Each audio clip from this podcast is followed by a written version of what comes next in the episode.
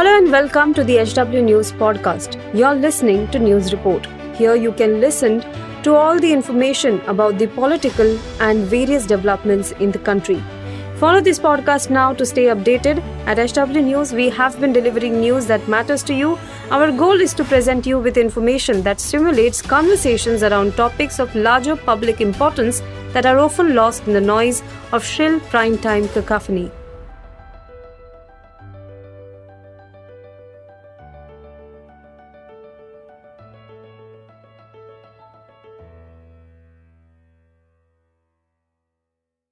नमस्कार दोस्तों, आप देख रहे हैं एच डब्ल्यू न्यूज़ और मेरा नाम है सुन कनौजिया फेक न्यूज़ को लेकर सरकार द्वारा लिए गए एक फैसले को लेकर कई सारे सवाल उठ रहे हैं। सरकार के इस फैसले को लेकर एडिटर्स गिल्ड ऑफ़ इंडिया ने नाराज़गी ज़ाहिर की है।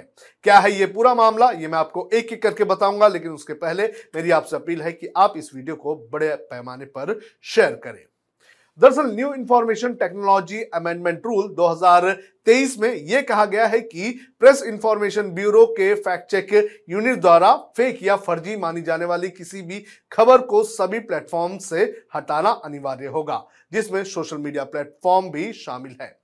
यानी कि सरकार की जो फैक्ट चेक यूनिट है, वो किसी खबर को अगर फेक कहती है तो उसे फेक मानना होगा और उसे फेक मानकर अपने प्लेटफॉर्म से हटाना होगा। तो सरकार के इस फैसले को लेकर एडिटर्स गिल्ड ऑफ़ इंडिया ने नाराज़गी ज़ाहिर की है।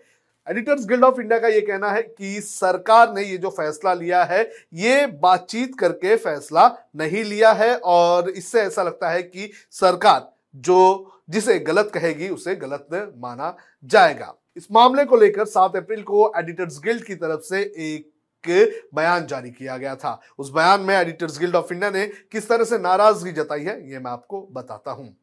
एडिटर्स गिल्ड ऑफ़ इंडिया ने यह कहा था कि नए नियमों के माध्यम से केंद्र सरकार खुद को एक फैक्ट चेक यूनिट बनाने की शक्ति दे रही है। इसके पास केंद्र सरकार के किसी भी काम के संबंध में फेक या गलत या भ्रामक क्या है, ये निर्धारित करने की व्यापक शक्तियाँ होंगी। इसके पास मध्यस्थों को ऐसे कंटेंट को होस्ट ना करने के निर्देश देने का अधिकार भी होगा। इस बयान में एडिटर्स गिल्ड ने आगे कहा है कि असल में सरकार ने खुद को अपने स्वयं के कामों के संबंध में कोई फेक खबर हो या नहीं, ये निर्धारित करने और इसे हटाने का आदेश देने के लिए पूर्ण शक्ति दी है।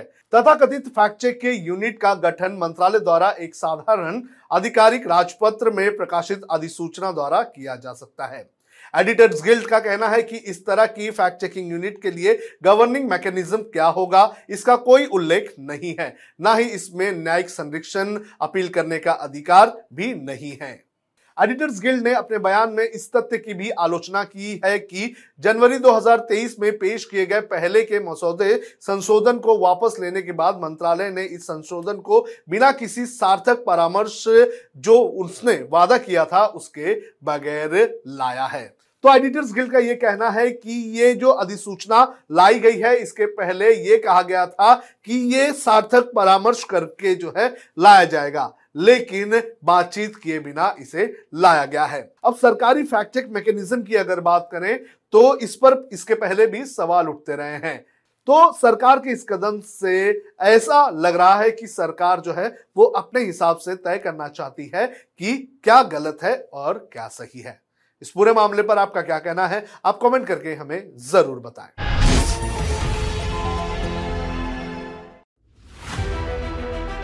If you like this episode, please rate us with 5 stars right now. HW News podcasts are available on BingePods and all other audio platforms. Also, don't miss to check out editorial with Sujit Nair from the House of HW News podcast and we are sure you will love it too.